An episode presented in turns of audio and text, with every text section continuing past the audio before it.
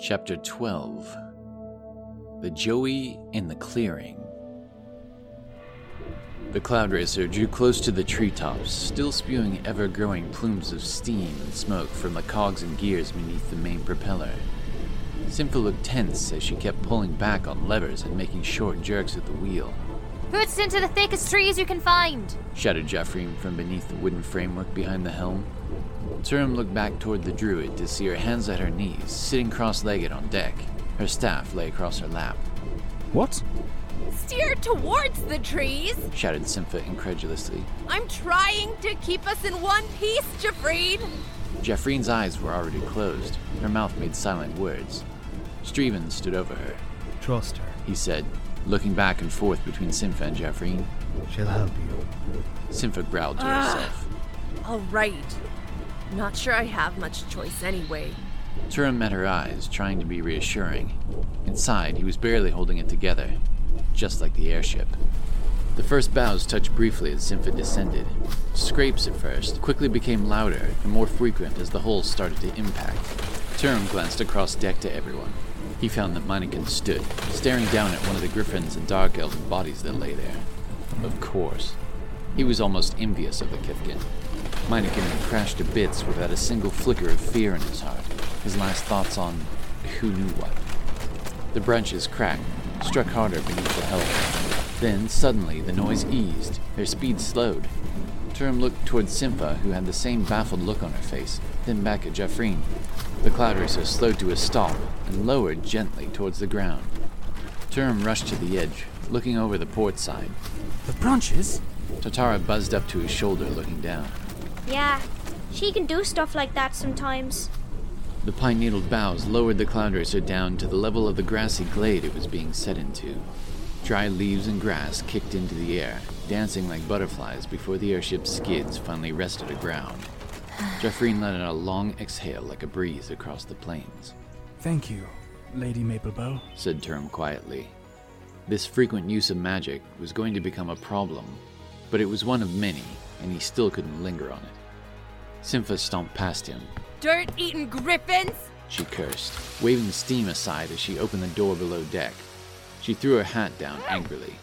I told you to keep them away from the propellers. She huffed, peeking back out the door. And throw those bodies off my airship. Ugh. I've got to go take a look at the engine. I pushed her as far as she can go for the moment. Striven dropped the rope ladder and helped Jeffreen over the edge. Tatara flew after. Turn watched Darf descend behind them, pushing the integrity of the rope to its limits before he hit the ground. After, Darf made sure his arm was well bandaged, then moistened his finger and held it aloft. Then he went. The others waved goodbye. He didn't return the gesture, only grunted as he headed northward into the ancient wood of the stretching Modokaz forest.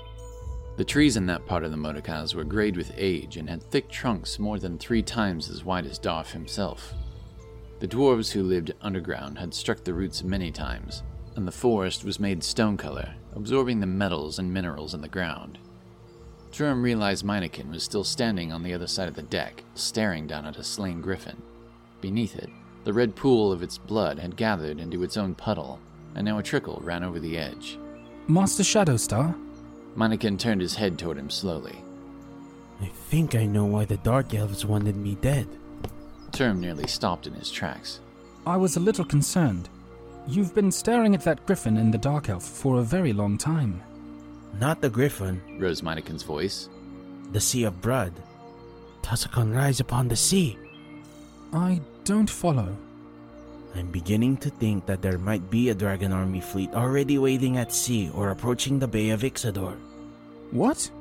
Why do you think that? asked Turum with surprise.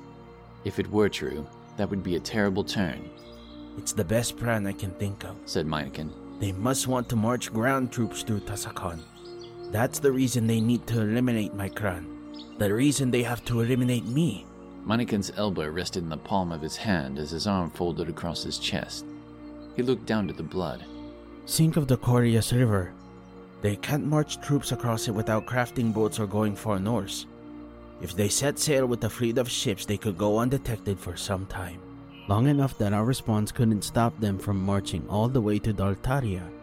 Meineken was right so far. The Corlius River ran between the Modokaz forest and the plains of Cyric. It made a lot of sense, What about the dragon wings? asked Turum. That's the dragon army's true strength. They can only bring dragon wings from the east, answered Meineken.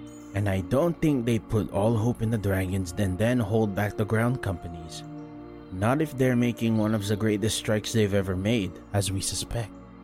I think the Dark Elves were hired by the Dragon Army as pawns to draw out whatever resistance they could find in Tussakan so it could be eliminated. They've attacked us several times, but never succeeded. The Dark Elf Raiders were the only ones who knew of our existence in Tussakan. They discovered us during a raid against our city when we were forced to reveal ourselves to protect our folks this fall. None have ever escaped us before, but they did. Term's mind started assembling the pieces. He reached down to the griffin and used his head to signal Meineken to help. Together, they began to drag the beast to the edge. No disrespect, but I was never able to understand why they'd drawn you away. Why they wanted you dead. I think they wanted all four of us dead. Meineken whispered. Zakran has a hard enough time functioning with the magistrate against us. Without leadership, they'd be hard pressed to defend Tussakan as they came from the docks in the bay. The god be with us. We have to come up with a plan. I need to think. The two finished disposing of the griffins and dark elves, tossing them overboard. The deck was streaked with blood still, but there'd be time for cleaning that while they were in flight, assuming Sympha could fix her. Turum held in the fear that the Dragon Army could catch Genova in an attack from the east and south at once. Meineken's idea had a lot of merit. How could they defend it? The stomp of Sympha's boots made their presence on the stairs as she came back from below deck. You done with that yet? She asked. Turum made an exaggerated hand wipe. All set. How'd repairs go? We should eat now. said Sympha. I can finish up the repairs in a bit. I've just about got the tools put together for the broken seals. I still have to shape up the new fittings for the main pipeline, though. And then the propeller is gonna take some more work. Term looked at her, and then he took another glimpse around the area. I'm not sure we should linger much longer. The Modokaz can be dangerous. Sympha put her hand on Term's shoulder. Commander, I'm not taking us any further before we have a decent meal. Let's sit right here on the grass. I know you want to hurry, but we can't keep going without food. I don't mean to go without food, He replied, shaking his head. but we should eat on the deck while we fly. No! I'm tired, and I want to sit here for a little bit.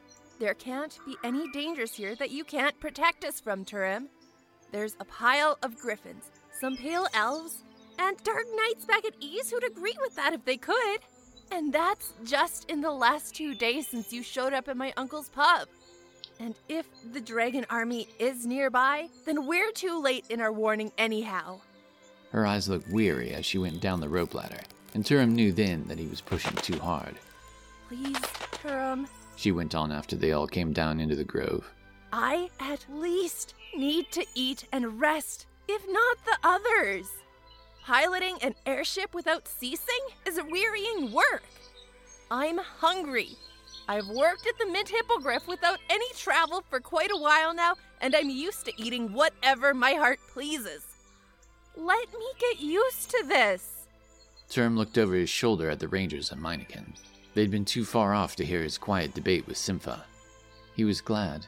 None of these folk had been trained as he had, to keep going no matter what happened. And though he believed many of them, especially the rangers, probably could, he supposed they'd all welcome a brief hour in the glade. For a few moments, Turum gazed around the grassy clearing, silent in remembrance of Warren. He'd fallen somewhere amidst this forest. So much had happened in the past several days, the thought of Warren's death now felt distant and far off. The clearing stretched out west, narrowing after a few miles. All around the edge were the last brave and sturdy flowers that would remain before the chill of winter sent them away. Poking up through the grass here and there like dark rabbits were tall boulders that had broken gravel under each of them. Dark shadows cast long to the west beneath the stones. When he looked over his shoulder, he saw the three rangers returning from the edge of the clearing. I'd never forgive myself if they ended up like Warren. While Tatar and Striven sat down on the grass, Jeffreen stood at the edge of the forest, her arms outstretched, taking deep breaths. Where did Darf go? asked Sympha. She appeared almost sad by the departure of the half ogre as she came up to the others. I'm sure he'll find a gladiator's arena in one of the dwarven cities. answered Turum, folding his arms. He can do what he wants. That's good. She said, adjusting her hat.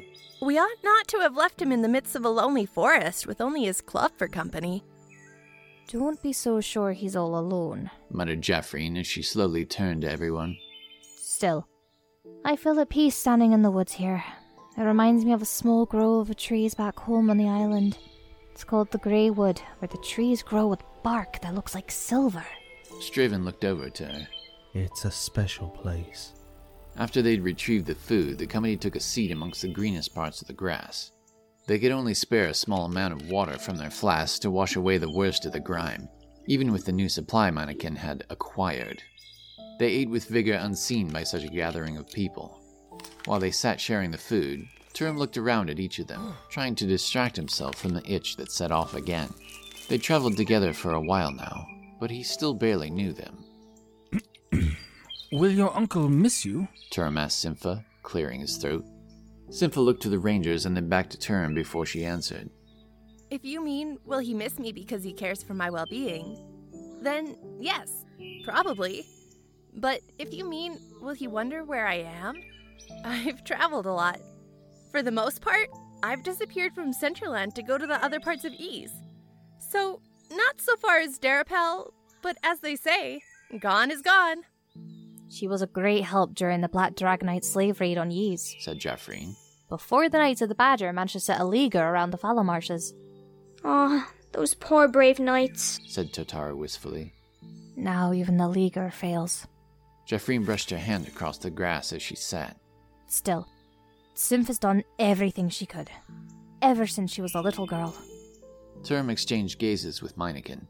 Sympha's cheeks were blushing now, and she looked down and took another bite of her pumpernickel. You've listened to me, Master Shadowstar, Sympha changed the focus from herself. but you haven't said much. I don't know anything about you. Term rubbed his mustache carefully like his father used to do when deep in thought. Then everything blurted out, Meineken, your city guard is small, right? Indeed. said Meineken, almost laughing at how sudden Turum had cut in. The guardsmen's skills are simple, but if my crown was able to cooperatively fight alongside the city guard, we might be able to drive a small fleet away. The outcome isn't certain. The Black Talon is no military force. They'll have difficulty taking Dark Knights in a head on fight, but we do know the city, and that provides us with our own advantage. Term swallowed. I may be able to send reinforcements if it's the will of my Grand Master. If our cavalry were to arrive in time, the dragon army might be driven from Tussakan. Assuming their forces aren't insurmountable in size, that is. No matter how much we prepare, we can only make an estimate of what troops will come from the sea. It's a hard ride from Grendelock Keep, though. You have to hold until they can arrive. Can you do that? Or die an honorable death doing so. replied Meineken. Well, that was all rather serious. Has anyone ever mentioned you're good at spoiling pleasant chatter, Torm? Tatara said with lowered brow, smiling. Turum let out a small huff. More than I'd care to admit. Straven eyed the little Fay. It answered some of the questions I had, anyway. Important as that seemed to be, you can't escape our questions. said Totara, turning her eye on Meineken with a rascally look again. How much Torm knows of you is an open question. In any event, he hasn't told us much. Meineken lowered the bite of Napa he was about to take and put his hands in his lap. What do you wish to know? He asked quietly. Tatara's wings buzzed as she hovered over Jeffreen and Straven. You're the only Kithkin I've ever met. And for that matter, the only person I've ever met who wears a mask. Questions? Of course I have questions. Term chuckled at her enthusiasm. Don't think we have that kind of time. The fairy wasn't deterred. Do you have any family? No, He replied. My father was lost at sea. His ship was destroyed by the dragon army. My mother died of the grey flu several years ago. Oh, I'm sorry. Said Totara, actually hesitating for a moment. Don't be. Said Meineken. They lay in peace now. Turum shifted upon the grass, his armor squeaking. My friend Sand lost his mother to the Grey Flu also. He's my lieutenant, the one I told you was supposed to retrieve me from the island. Turum looked up at faint cloud cover as he said this, wondering what Sand was doing, and judging the time. I think we should be making our way back. We've rested a while now. Day tarries onward, and Sympha still has some work we can perhaps help with. Jeffreen lay on her back. She turned her eyes toward the Modokaz forest as she began to rise. Look over there. She said. There's a little animal just under those low hanging boughs. The small creature had crept out from the shadows and approached the companions, sniffing around. It was a forest raptor Joey, with slick green skin. White stripes poured down its back, as if a can of whitewash had been spilled over him. Jeffreen smiled and sat up straight. Isn't it adorable? Ah, maybe in your eyes, but not mine. shouted Sympha as the little lizard snatched a loaf of her bread.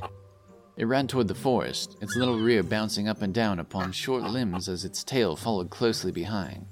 Jumping to her feet, Sympha gave chase to the Joey. Wait! She shouted. Come back with that!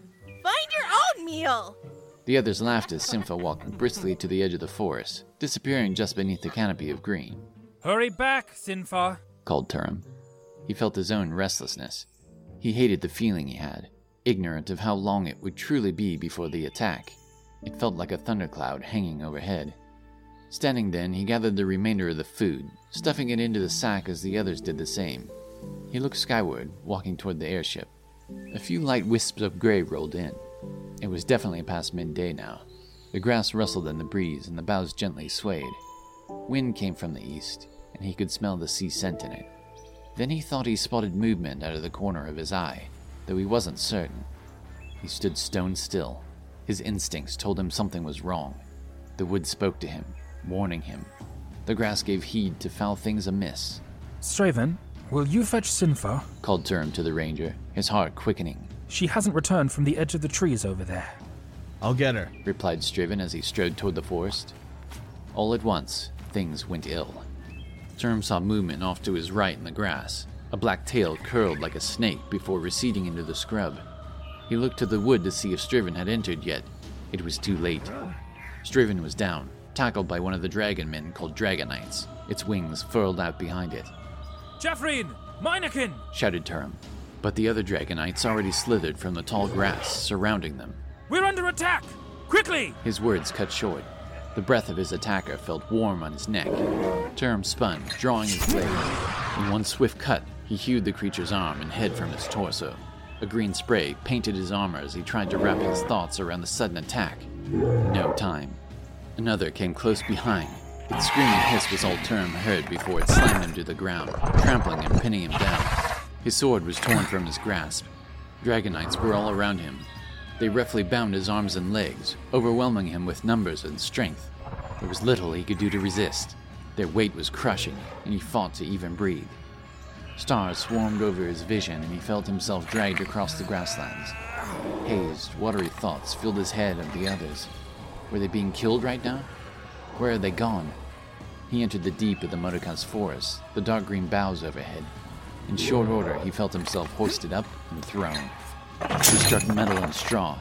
His head hurt, and his shoulder felt on fire. Was it sprained? That didn't matter right now. He rolled slowly to a sitting position, grinding his armor against the straw covered bottom of a large, barred cage on wheels.